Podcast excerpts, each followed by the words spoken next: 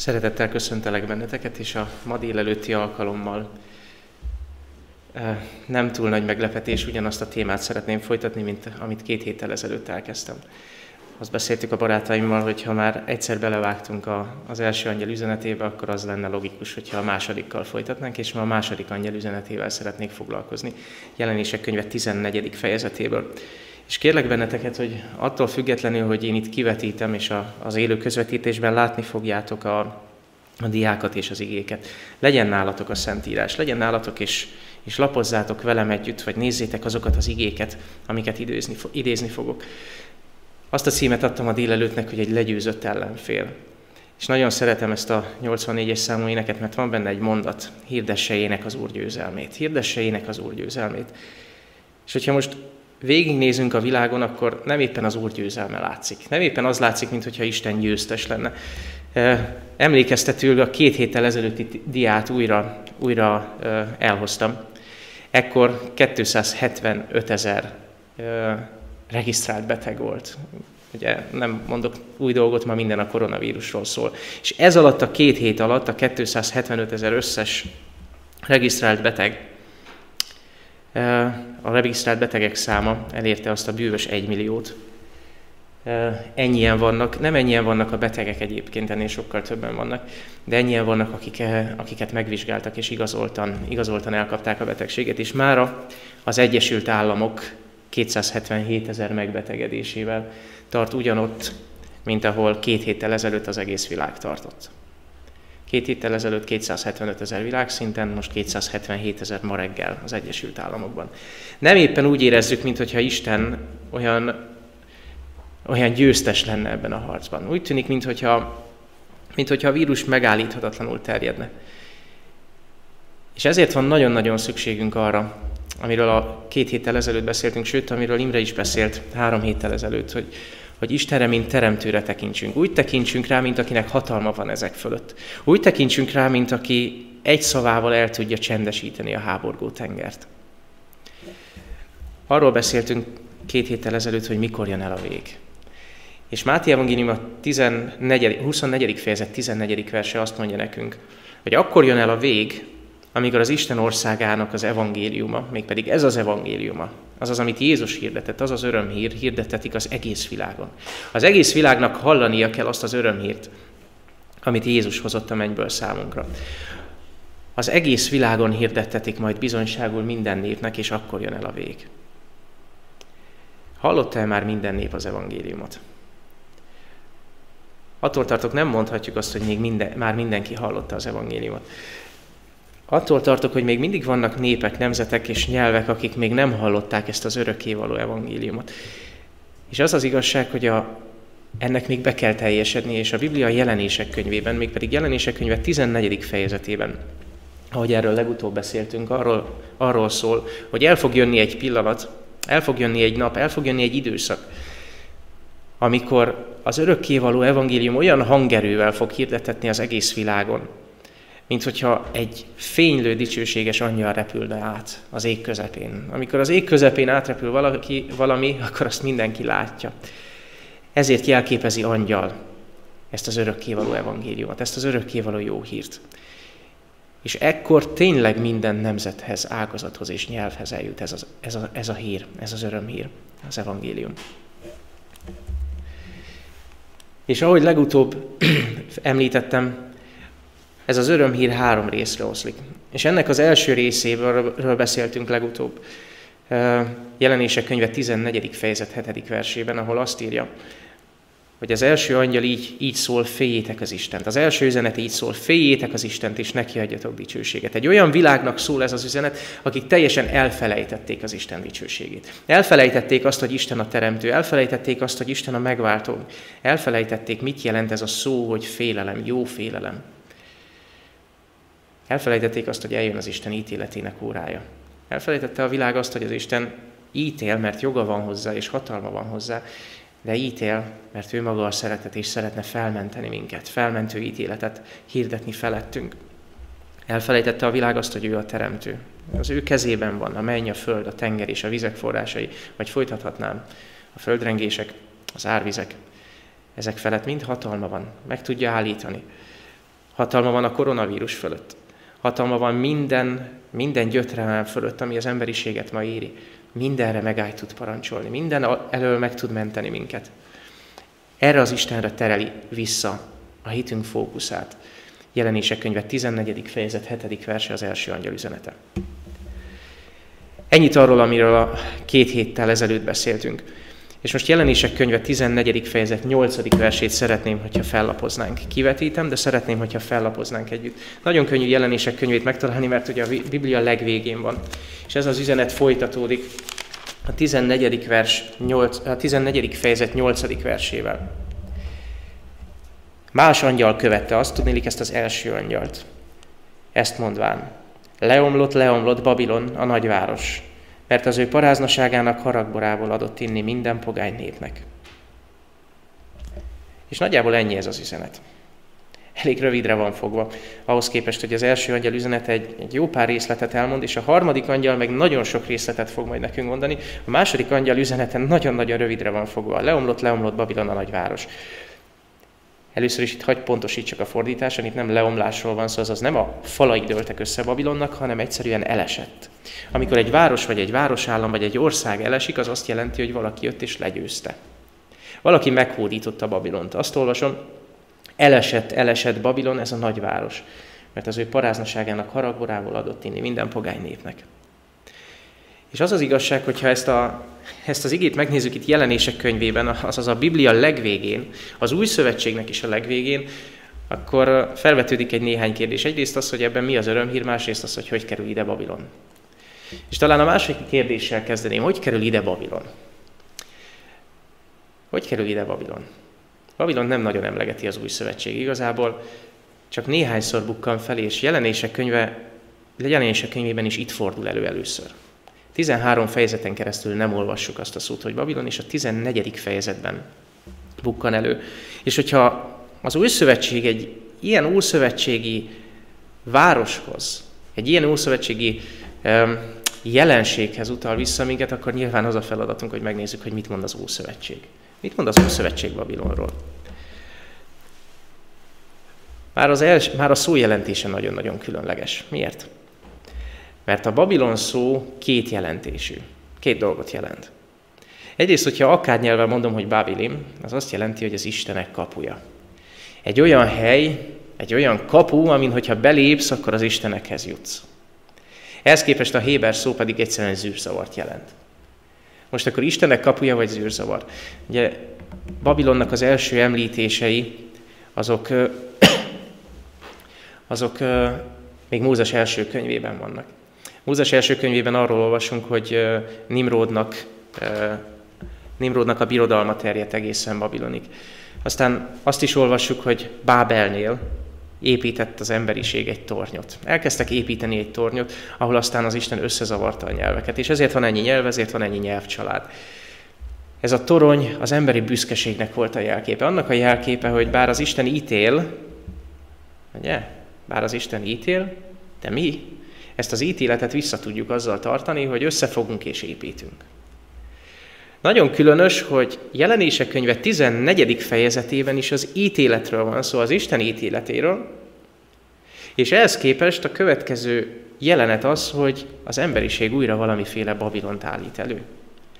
Visszautal minket a toronyhoz. Bábel első körben összezavarodást jelent. Másrészt az emberek által elképzelt Istenek kapuját. Harmadrészt azt a fajta lázadást, ami az isteni ítélettel szemben van az emberiségben. Azt mondja, Bábel az Istenek kapuja? Az égig fog érni a, a torony? Most meglátjuk a történet folytatását. Az Ószövetségben Bábel vagy Babilon kevesebbszer szerepel ebben az értelemben, mint ahogy mint ahogy most felidéztük, és legtöbbször a babiloni birodalomra, egészen pontosan az új babiloni birodalomra vonatkozik. Itt léptünk egy, egy-két évezredet, és az új babiloni birodalomnál találjuk magunkat az időszámítás előtti 600-as, 500-as években. Az új babiloni birodalom, azaz Nabukodonozor birodalma valójában Isten büntetésének eszköze volt, Isten ítéletének eszköze, egy fegyelmező eszköz volt. Azt olvasom Jeremiás könyve 51. fejezetében, hogy arany pohár volt az Úr kezében, és ezzel fenyítette meg, ezzel részegítette meg a népeket. és magát Júdát, a, a saját népét is. Azaz, ez körülbelül annyit jelent számunkra, hogy bár Babilon gonoszság jelképe az Ószövetségben, mégis valahogy eszköz az Isten kezében. Miért lehet eszköz? Hogyan vált az Isten kezében eszközzé? Nos úgy, hogy Izrael és a körülötte élő népek mind elfelejtkeztek arról, hogy Isten a teremtő. Elfelejtkeztek arról, hogy az az Isten még mindig él, aki kihozta őket hatalmas kézzel Egyiptomból. És Isten azt mondta egy ponton, hogy jó, ebből elég. Most muszáj, hogy megfegyelmezzelek titeket. Azt olvasom Ellen Goodwhite egyik művében, hogy Isten sokszor a bűnt bűnnel bünteti meg. Az, hogy Isten fegyelmező eszköze Babilon, nem jelenti azt, hogy Babilon egy pozitív szereplő. Egyszerűen csak eszköz volt az Isten kezében. Sátán felbújtotta Nabukodonozort és, a, és az édesapját, Nabopolasszát, és elindulnak, és legyőzik a nemzeteket maguk körül. De Isten azt mondja, rendben van, akkor én ezt a történelmi eseményt, a történelmnek ezt a fonalát fel fogom használni a saját céljaimra. És így vált Babilon arany pohára az Úr kezében. Sőt, Dániel egyenesen úgy fogalmaz, hogy te vagy az aranyfej. Te vagy az aranyfej. Babilon birodalma az aranyfej volt. A nemzetek eleje. A legdíszesebb birodalom a maga korában, és igazából a történelem, a, a következő történelemben is ő képviseli a legnagyobb földi értéket, az aranyat. Az új szövetségben nem sokszor szerepel. Egyrészt leginkább Jézus nemzetségi táblázatában fordul elő. Ugye Jézusnak a felmenői közt ott voltak azok, azok a királyok, akik elkerültek a babiloni fogságba, és ezért emlegeti Máté evangéliuma, valamint apostolok cselekedeteiben olvassuk azt, hogy Isten kijelenti az ő ítéletét, azt mondja Izrael népének, Júda népének, elviszlek azért titeket Babilonon túl. És körülbelül ennyi, ami az Ószövetségben előfordul Babilonról. Nem több. Máté apostolok cselekedetei, és utána nagy szünet, nagy hallgatás. És egyszer csak az új szövetségnek a legvégén találunk egy különös üdvözletet. Péter apostol első levele úgy fejeződik be, mint elköszönés. És itt zárójelben hagy mondjam azt, hogy az elköszönéseken általában elsiklunk. Ugye? Szeretettel köszönt benneteket Pál, szeretettel köszönt benneteket János, a presbiter, köszönt benneteket Péter, és ezek olyan, hát ugye ez csak ilyen formaság, ugye? Azt találom, hogy Pál, Péter, János vagy akármelyik apostolnak a köszöntésében is tartalom van. Mindig van benne valami üzenet. És Péter apostol első levele 5. fejezet 13. verse, ami gyakorlatilag a legutolsó vers Péter apostol első levelében. Azt mondja, köszönt titeket veletek együtt a választott, babiloni gyülekezet. És Márk az én fiam. Nyugodtan megnézhetjük a saját szemünkkel. Azt mondja Péter, hogy babiloni gyülekezet. A gyülekezet szó nincs benne, viszont uh, nyilván a babiloni közösségre gondol. Bocsánat, nem a legutolsó, az utolsó előtti vers, de azt mondja, hogy a babiloni gyülekezet köszöntiteket. Most ebből két dologra következtethetünk, az egyik helyes, a másik helytelen. Az egyik következtetés az lehet, hogy ezek szerint Péter éppen Babilonban tartózkodott ekkor. De ez nem így van, nincs ilyen történelmi bizonyítékunk, hogy Péter bármikor Babilonban járt volna. Amikor Péter azt mondja, és ez a másik következtetés, hogy köszöntiteket a babiloni gyülekezet, a választott babiloni gyülekezet, akkor egy másik városra utal. Péter apostol egy olyan városra utal, ahol ekkor tartózkodott ahol van egy keresztény gyülekezet. És ez egy elég fontos keresztény gyülekezet. Annyira fontos, hogy a történelemben ennek a gyülekezetnek az utódjai meghatározó szerepet játszanak a következőkben. Olyannyira fontos ez a gyülekezet, hogy Péter időszakában, ugyanebben az apostoli korban egy másik apostol, Pál, egy egész levelet ír ennek a babiloni gyülekezetnek. Péter ekkor Rómában tartózkodik és a római gyülekezetet nevezi babiloni gyülekezetnek. Róma városát nevezi Babilonnak. Az őskeresztények Babilont tartották, Róma, ö, bocsánat, Rómát tartották Babilon utódjának. Babilon utódjának tekintették a római birodalmat. És nem járunk messze a valóságtól, mert hogyha Dániel könyve második fejezetéhez lapozunk, akkor Dániel könyve második fejezetében pontosan ezt a jogfolytonos utódlást látjuk. Azt látjuk, hogy az aranyfej után jött az ezüst, jött a bronz, de utána ugyanazon a testen és ugyanazon a szobron a vas következett, a vas Róma. Azt olvasom Ellen Goodwhite a Nevelés című könyvében a 179. oldalon, hogy az Izraeltől elvett korona Babilonhoz került. Ne felejtsük el, Babilon az aranyfej, de az aranyfej előtt volt egy még értékesebb, egy szín aranyfej, vagy nem is tudom, hogy nevezzem. Ez Júda királysága volt, Izrael és Júda királysága. Gondoljunk csak Salamon uralmára. Babilon hatalmas volt és gazdag, de Salamon meg se közelítette. Csak hogy Izrael, mivel megvetette az urat, elvesztette ezt a koronát. Azt mondja, az Izraeltől elvett korona Babilonhoz került, és tényleg a népek eleje Babilon lett. De Babilont legyőzi Médo-Perzsia. Azt mondja, majd a Médo-Perzsa birodalomhoz, Görögországhoz, végül a Rómához kerül ez a korona. És Róma után azt írja, és ezt találjuk Dániel könyve második fejezetében, azután nem is lesz senkié, azt mondja az Úr, míg eljön, aki az ítélet, mert neki adom. Azaz leszakad egy nagy kő, és eltapossa ezt a szobrot. Azt látjuk, hogy az ős keresztények nem véletlenül tekintették Babilon utódjának Rómát. Mert Róma jogfolytonos utódja volt Babilonnak egy bizonyos tekintetben, lelki tekintetben. Csak illusztrációként tettem be ezt a következő képet. Nyilván építészetileg van némi hasonlóság az Istárkapu és Titus diadalíve között, de valahol ezt a diadalívet találjuk utána nem csak, nem csak a rómaiaknál, ugyanezt találjuk akár Párizsban is. Ahol Napóleon császári hatalmának dicsőítésére emel egy ehhez teljesen hasonló ívet. Érdekes módon, mintha ennek a gyökerei Babilonban lennének. Mondhatom így, hogy jogfolytonos utódlás. És tényleg Róma örök, ahogy a mondás mondja, mert Dániel könyve második fejezetében azt olvassuk, hogy a vas lábak után a lábfejek részszint vasból, részszint cseréből vannak. Mondhatnám azt, hogy a Róma utáni történelem nyomokban Rómát tartalmaz. Róma nem vész ki. Róma még mindig ott van. Hagy folytassam így, hogy nem csak a világban tartalmaz Rómát, nyomokban a történelem. Nem csak a világ történelemről beszélek, az egyház történetéről is beszélek, mert már János apostol idején, már az apostolok idején elkezdődik valami. Elkezdődik valami az egyházban. Ebben az őskeresztény egyházban valami erjedés elkezdődik.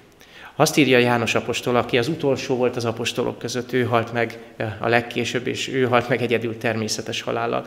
Ezt mondja, írtam a gyülekezetnek, de Diotrefész, aki elsőséget kíván közöttük, nem fogad el minket. A gyülekezetben feltűnik egy Diotrefész, akiről a világon semmit nem tudunk, csak ennyit tudunk, hogy elsőséget kíván, és hogy nem fogadja el az apostolokat. Az elsőség kívánásra van egyébként egy latin szó, primátus.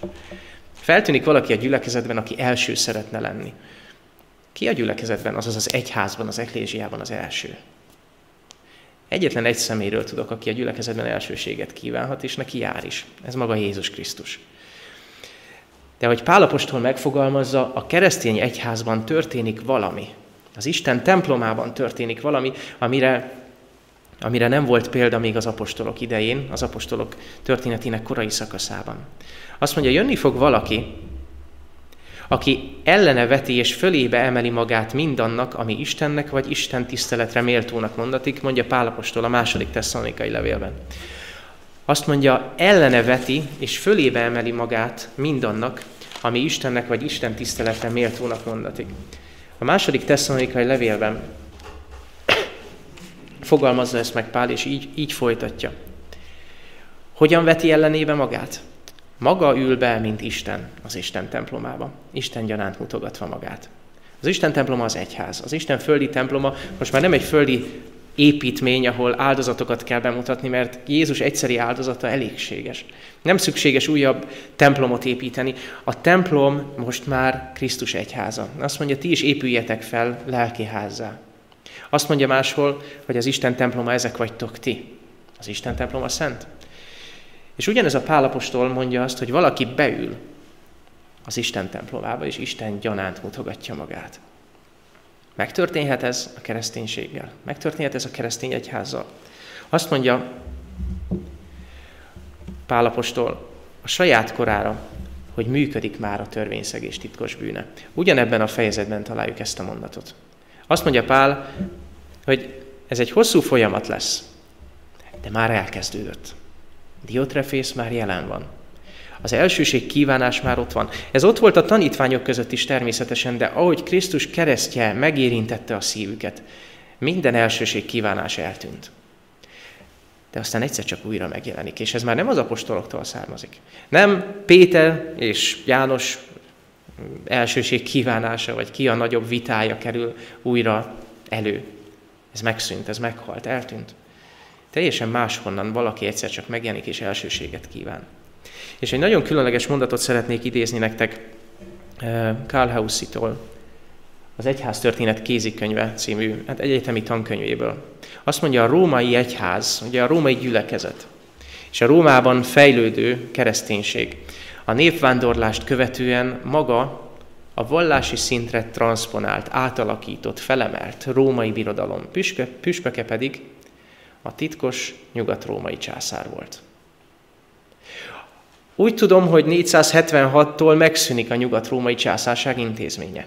De ekkor már kialakul a római gyülekezetben ez a diotrefészi jelenség, olyan szintre növekszik, hogy a császárnak lelki értelemben lesz egy utódja. Lelki jogfolytonos utód, ez pedig Róma püspöke. Ezt írja az egyház történész. És talán folytathatnám is, hogy mi mindent foglalt magába. A más egyház történészek felírják, hogy, hogy olyan szertartások kezdtek kialakulni az egyházban, olyan, olyan építészeti remek művek alakultak, készültek, amelyek, amelyek a császári hatalom jelképeit hozták be a keresztény egyházba, és a császár iránti tiszteletet transponálták, alakították át Róma püspöke iránti tiszteletté. Ennyit az egyház történetről, és hogyha folytatódik a koronavírus, és még találkozunk a következő hetekben, akkor szeretnék ugyanerre a kérdésre visszatérni, mert jelenések könyve 18. fejezete ugyanerről a témakörről részletesebben beszél. De most hagyj, hagy álljak meg ezen a ponton, és folytassuk ott, hogy hogyan esett el Babilon. Hogyan esett el Babilon? Azt mondja, elesett, elesett Babilon, és nyilván, hogyha a Biblia előhoz nekünk, az új szövetség előhoz egy ószövetségi jelképet, akkor nekünk vissza kell mennünk ahhoz az ószövetségi történethez, amire utal. Babilon elesése nem csak utólag van felírva 500 évvel Babilon után, 500 évvel Babilon eleste után jelenések könyvében, hanem érdekes módon 200 évvel Babilon elesése előtt is. Ézsaiás próféta 200 évvel Babilon eleste előtt írja le ezeket a szavakat, helyel közel 200 évvel. Azt írja Ézsaiás könyve 21. fejezete, és érdemes ezt a fejezetet egészben elolvasni. Ézsaiás könyve 21. fejezete így szól. És tényleg szeretném, hogyha nem csak a kivetítőt, az az, hogy a, a YouTube videón a szlájdot néznétek, ezt a diát, hanem saját magatok vennétek elő az igét és megnéznétek. Azt a címet adta neki a, a Biblia kiadója, hogy Babilon elleni jövendőlés. És ez a fejezet tényleg Babilonról szól. Az egész Ézsaiás könyve 21. fejezete. És most csak a 4., 5. és a 9. verset idézem. Azt írja, reszket szívem, iszonyúság rettent, a kedves éjszakát rémségessé tevé nekem. A proféta, mint hogyha belebújna annak a bőrébe, átérezni annak az érzéseit, aki jelen van ezen a bizonyos éjszakán, amikor Babilon elesik. Azt mondja, reszket a szívem. Babilon elesésénél tényleg volt valaki, aki nagyon reszketett. Azt olvassuk róla a Bibliában, hogy a térdei összeverődtek. Azt mondja, reszket a szívem, iszonyúság rettent. A kedves éjszakát rémségesítette nekem. Tehát egy olyan éjszaka válik rémségesé, amikor az ember erre nem számít, sőt, ez egy kedves éjszaka volt, valószínűleg ezen az éjszakán valami jó dolog történt, legalábbis a, a beszélő számára jó dolog. Mi ez a jó dolog? Mitől kedves ez az éjszaka? Azt mondja, teríts asztalt. Tehát mitől kedves ez az éjszaka? Ez egy nagy vacsora. Valakik együtt esznek. Mondhatnám azt, hogy egy, egy, egy összejövetel van, valamiféle ünnep, vagy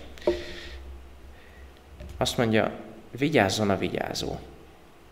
Teríts asztalt, mi ünnepelünk, mi eszünk, mi lakomázunk. Mert közben az őrök azok vigyáznak, nincsen gond. Vigyázzon a vigyázó. Egyetek, ígyatok. És aztán hirtelen az ötödik vers megszakad, és egy felkiáltással folytatja.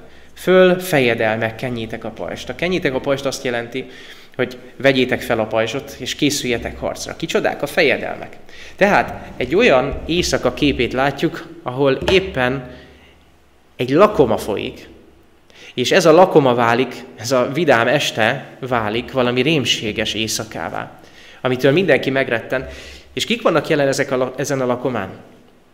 Azt mondja, hogy, azt mondja, hogy fejedelmek, fejedelmeket szólít meg. És mit mond az őrálló? Íme lovas csapat jött, mondja a kilencedik vers. Páros lovagok, és szólott mondá. Így szól, tudnék, ez az őr, aki, aki az őrhelyén áll.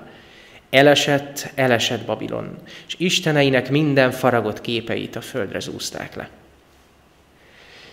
Nyilván nem árulok zsákba macskát azzal, hogy hogy kimondom, hogy ez bizony Belsazár története. Dániel könyve 5. fejezetében olvassuk ennek a, ennek a történetnek a történelmi beszámolóját. Ez még profécia. 200 évvel az esemény előtt nézzétek meg, mennyi részlet benne van.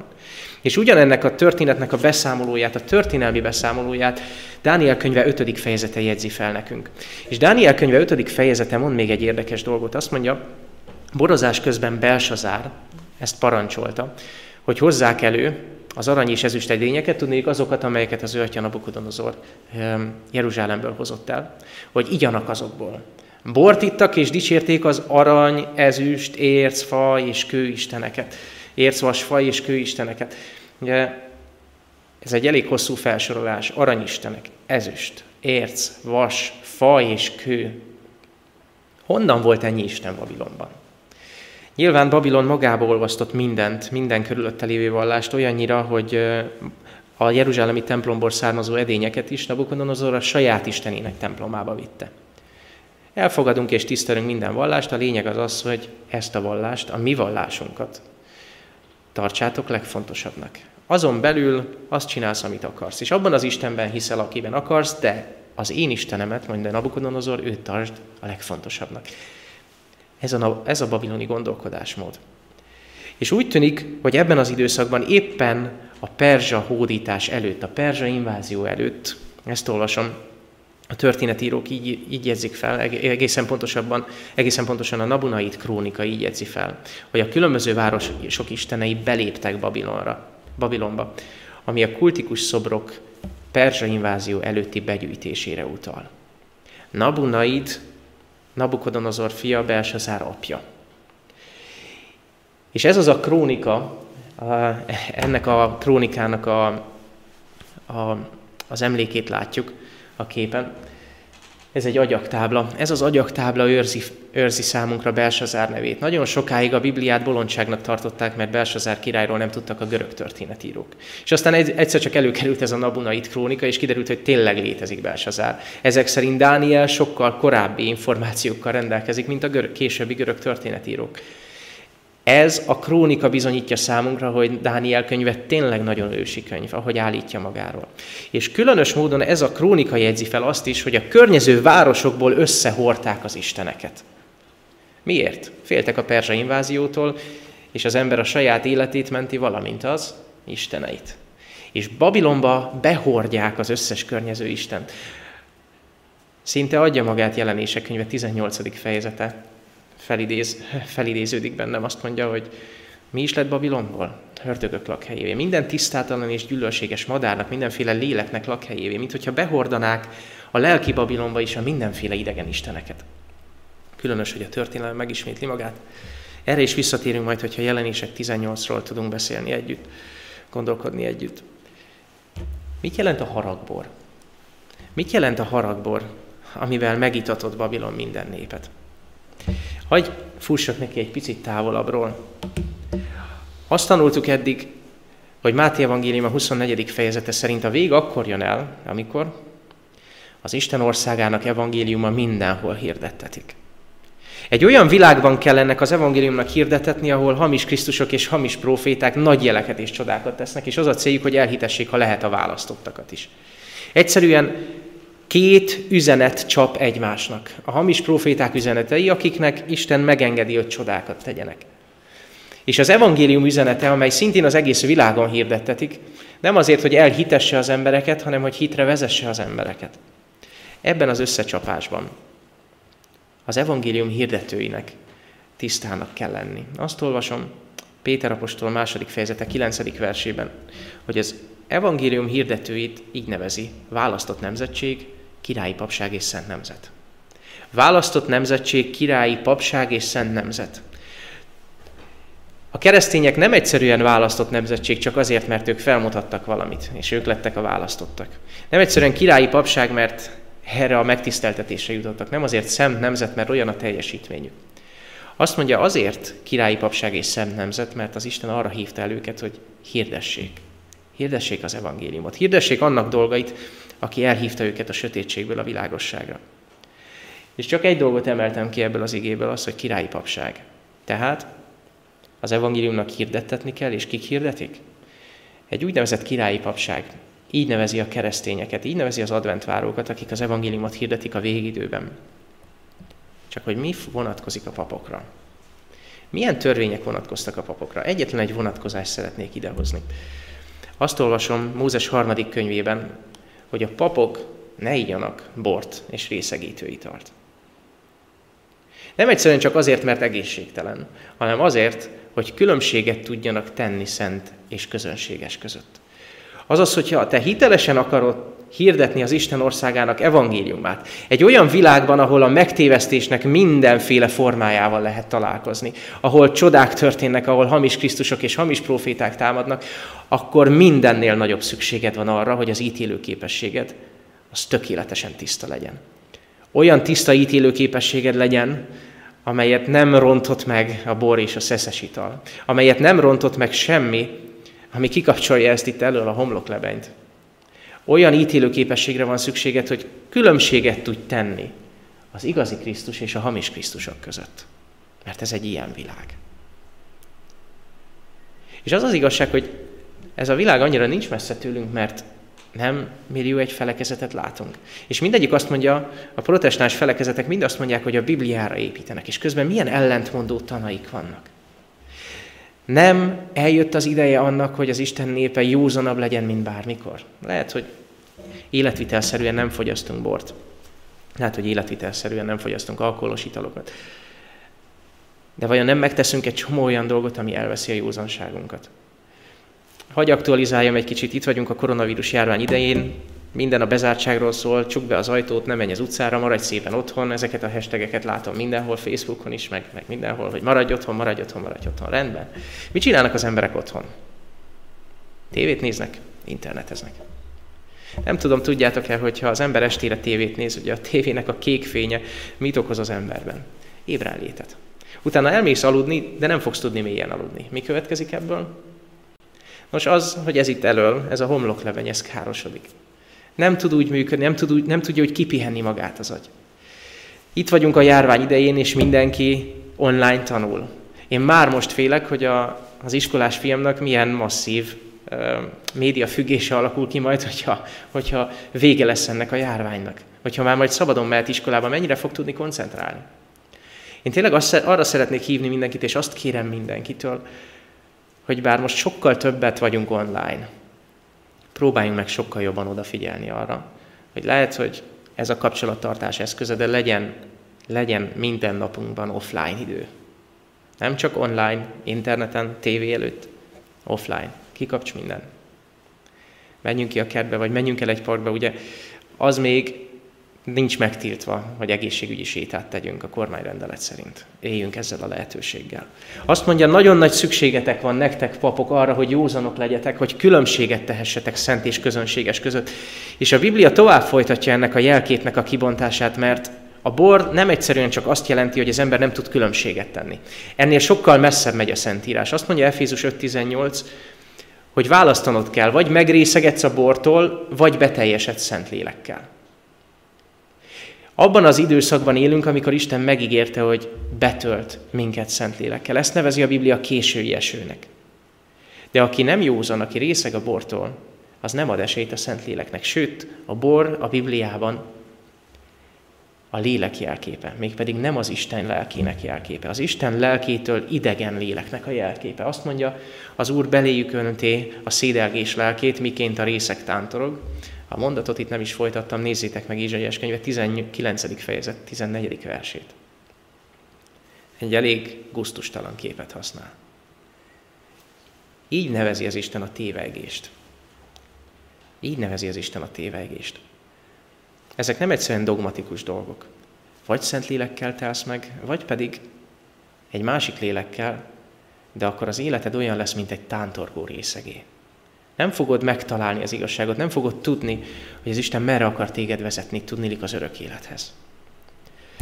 Ennyit a borról, vagy mondjuk egy pár mondatot a házasságtörésről, és végül eljutunk ennek az üzenetnek a konklúziójához.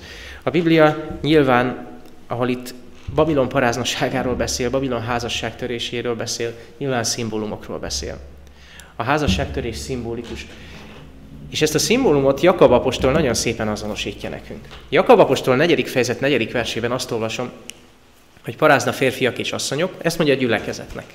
Annak a gyülekezetnek, aki úgy is nevez Pál, meg a többi apostol, hogy Isten szentjei, Isten választottai. Most Jakab leparáznázza őket. Azt mondja, parázna férfiak és asszonyok. Miben paráznak? Nem feltétlenül házasságtörőkről beszél, lehet, hogy azokról is, de nem feltétlenül fizikai házasságtörőkről beszél. Nem tudjátok-e, hogy a világ barátsága ellenségeskedés Istennel? Aki azért a világ barátja akar lenni, az Isten ellenségévé lesz. Azt mondja nekünk Jakab apostol 4. fejezet 4. vers, és azért szeretem Jakabot, mert annyira szókimondó. A világ barátsága valójában házasságtörés. Amikor a világot akarod utánozni, olyan vagy, mint aki megcsalja ifjúság a feleségét, vagy olyan feleség vagy, aki otthagyja a férjét. A világ barátsága ellenségeskedés az Istennel. Ezért mondja Jakab azt, hogy ez paráznaság. Ez házasságtörés.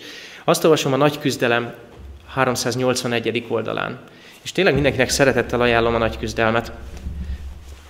Ebben a, ebben a könyvben különösen az elutasított figyelmeztetés a 21. fejezetre szeretném felhívni a figyelmet. Hagy mondjam el, hogy minden, amiről ma délelőtt beszélek, azt ebből plagizáltam. Engedjétek meg nekem ezt. Azt írja ugyanebben a fejezetben, az egyház Krisztussal szembeni hűtlenségét, ami abban mutatkozik meg, hogy már nem bízik Istenében, és a megváltó iránti ragaszkodás helyét a világ szeretete tölti be. A Szentírás a házassági fogadalom megszegéséhez hasonlítja. A világ barátsága, ellenségeskedés az Istennel, Isten megcsalása. Ez azért nagyon fontos számunkra, mert egy olyan korszakba értünk, hogy hagy mondjam el, nem olyan könnyű nekünk másnak lenni. Nem olyan könnyű az adventváró keresztényeknek egyfajta más életvitelt folytatni. Miért nem csinálod ugyanúgy? Miért nem öltözöl ugyanúgy? Miért nem eszed ugyanazt? Miért nem hallgatod ugyanazt a zenét? Miért nem ugyanazokat a filmeket nézed? A világ barátsága, ellenségeskedés az Istennel. Sokszor tapasztalom azt, hogy mi másképp vagyunk ugyanolyanok. Azt mondjuk, hogy mi mások vagyunk, de azért valahol mégiscsak ugyanolyanok. Aki a világra akar hasonlítani, az nem fog hasonlítani Krisztusra. Pedig Krisztus vágyakozva vágy, várja azt, hogy az ő képmása megmutatkozzon az ő egyházában. Azt olvasom jelenése könyve 18. fejezetében, és ebből, erre, ezzel majd később foglalkozunk részletesen, hogy Babilon paráznasága haragjának borával megitatott minden népet. És a föld királyai paráználkodtak vele. A részegség pohara, írja Ellen White ugyanebben a fejezetben. Azokat a hamistanokat jelenti, nézzük csak, a föld királyaival való kapcsolatról van szó. Azokat a hamistanokat jelenti, amelyeket a föld nagyjaival való meg nem engedett kapcsolat következtében fogadott el. Aki a világot szereti, aki a világra akar hasonlítani, az előbb-utóbb a saját hitén fog módosítani. És ebbe a tiszta, erjedetlen szőlőlébe, ami az evangélium, belekerült egy csepp erjedés. És bejárja, bejárja az evangéliumot, be, átalakítja, és indentől kezdve már nem evangéliumról beszélünk. A világ kegyeiért az egyház elfogad olyan tanokat, amelyek nincsenek benne a Bibliában. Konstantinus volt az a császár, aki a vasárnapot állami ünnepnappá tette. A kereszténység nem tette, állami ünnep, nem tette saját ünnepnapjává a vasárnapot még jó sokáig. Konstantin után még egy 40 évnek kellett eltelni, azaz egy generációnak, míg végül 321 után 364-ben, 40 évvel később, a kereszténység kimondta azt, hogy mindenki vasárnapot ünnepeljen. Hagyjuk a szombatot, az a zsidóké, ne lustálkodjatok szombaton, stb. Miért? Mert a birodalom közhangulatának ez felelt meg a legjobban. Konstantinus azért rendelte a vasárnapot, mert a birodalomnak szüksége volt egy ünnepnapra. A kereszténység pedig azért fogadta el, mert így többen tudtak csatlakozni hozzá. Azt mondja, azokat a hamis tanításokat jelenti ez a részegség pohara, amelyeket a világgal, azaz a föld nagyjaival, a királyokkal való meg nem engedett kapcsolat következtében fogadott el az egyház. Nos, eljutunk a második angyal üzenetének konklúziójához, és van egy jó és egy rossz hírem. Van egy jó és egy rossz hírem. Kezdem a rosszal. A rossz hír az, hogy ebbe a korba születtél. Ebbe a bizonyos végidőbe születtél, amikor ez az üzenet aktuálissá válik. Babilon bukása ugyan még nem teljes. A kereszténységben még mindig találsz hívő embereket, akik ugyan nem adventvárók, de keresnek valami jobbat. Babilon bukása még nem teljes. Amit jelenések könyve 14. fejezetében olvasok, azt különös módon a második angyal nem hangos szóval mondja. Egy kicsit halkabban beszél, mint az első és a harmadik. Ez azt jelenti, hogy a kegyelem idő még tart. De mégiscsak ebben a korban élsz. Abban a korban élsz, amikor egyre több a hamis Krisztus, egyre több a hamis proféta. Egyre nagyobb teret kap sátán arra, hogy azt csináljon, amit akar. Abban a korban élsz, amit járványok sújtanak, most érzed a saját bőrödön. Abban a korban élsz, amikor érzed, hogy a, a vég tényleg közel van amikor nemzet támad nemzet ellen, ország ország ellen. Amikor földrengés földrengést követ egy, egy héttel ezelőtt, vagy másfél héttel ezelőtt Zágrában volt földrengés, ez a szomszéd ország. Ugye, Horvátországban. És épületek, történelmi épületek rongálódtak meg. Egész közel hozzánk. Abban a korban élsz, amikor Babilon kiterjeszti a hatalmát az egész világra. Nos, ez a rossz hírem. Ezen sajnos nem tudok változtatni, ebbe a korba születtél. Mi lehet ehhez képest a jó hír? A jó hír az, hogy ebbe a korba születtél. A jó hír ugyanaz, mint a rossz hír volt. Az az igazság, hogy a proféták kívánkoztak belenézni és látni azt a kort, amibe te születtél. Szerették volna megérni azt, hogy abban a generációban éljenek, amikor az ég egyszer csak megnyílik, és megjelenik egy kis felhő, és neked, és nekem, nekünk minden esélyünk megvan arra, hogy ez a generáció legyünk. Abban a korszakban élünk, amikor az Isten azt ígéri, hogy elpecsételi az ő népét. Abban a korszakban élünk, amikor az Isten azt ígéri, betölti az ő népét szent lélekkel. Amikor az evangélium az egész világon hirdetetik, és mindenhol megszólal ez a három üzenet. Egy különleges összefüggést találni jelenések könyvében. Azt mondja, láttam más angyalt. És ez a kifejezés, a görög szerinti kifejezés háromszor szerepel jelenések könyvében. Az elsőt, azt olvastuk a múlt alkalommal és a mai alkalommal is, a hármas angyal üzenet bevezetése. Láttam más angyalt az ég közepén repülni, akinél volt az örökkévaló evangélium. Az angyalok mindig a látomásban vezetik a profétát, és ezáltal vezetik a mi tekintetünket is. Tehát, hogyha megjelenik egy angyal, akkor figyelt, hogy az angyal mit mutat. És amikor ugyanazt a kifejezést mondja egy angyalra, akkor figyeld meg, hogy a témák is összekapcsolódnak. Azt mondja, ez a más angyal, amikor megjelenik, megszólal, az örökkévaló evangélium. De a jelenések könyve 7. fejezetében azt olvasom, hogy ez a más angyal, akit szintén János lát, így kiált, ne ártsatok a földnek, mondja annak a négy angyalnak, akinek ez volt a feladata, hogy ártson a földnek. Ne ártsatok a földnek, míg el nem pecsételjük a mi Istenünk szolgáit az ő homlokukon. Hirdethetik az örökkévaló evangélium. Isten elpecsételi az övéit. És láttam egy más angyalt, mondja jelenések 10, a görög szerint láttam egy másik angyalt, egy erőset az égből leszállni. És ez az angyal, aki ez esetben Jézus Krisztus megesküszik arra, hogy idő többé nem lesz. Hogy beteljesül Dániel proféciája, amit a Dániel könyve 8. fejezetében olvasunk. Hogy ismét profétálnia kell az egyháznak egy keserű csalódás után. Erről szól a tizedik fejezet. Idő többé nincs, nincs több idői profécia, nincs idő meghatározás. De megkezdődik az Isten népének elpecsételése. A pecsét azt jelenti, hogy Isten tulajdonának mondja ezeket a hívőket. És hirdetetik az örökkévaló evangélium. Az a jó hírem, hogy te pontosan ebben a generációban élsz. Az a jó hírem, hogy abba a világba születtél, amely minde, amelyben mindez megvalósul. Azokban a napokban, írja Jeremiás könyve 50. fejezete.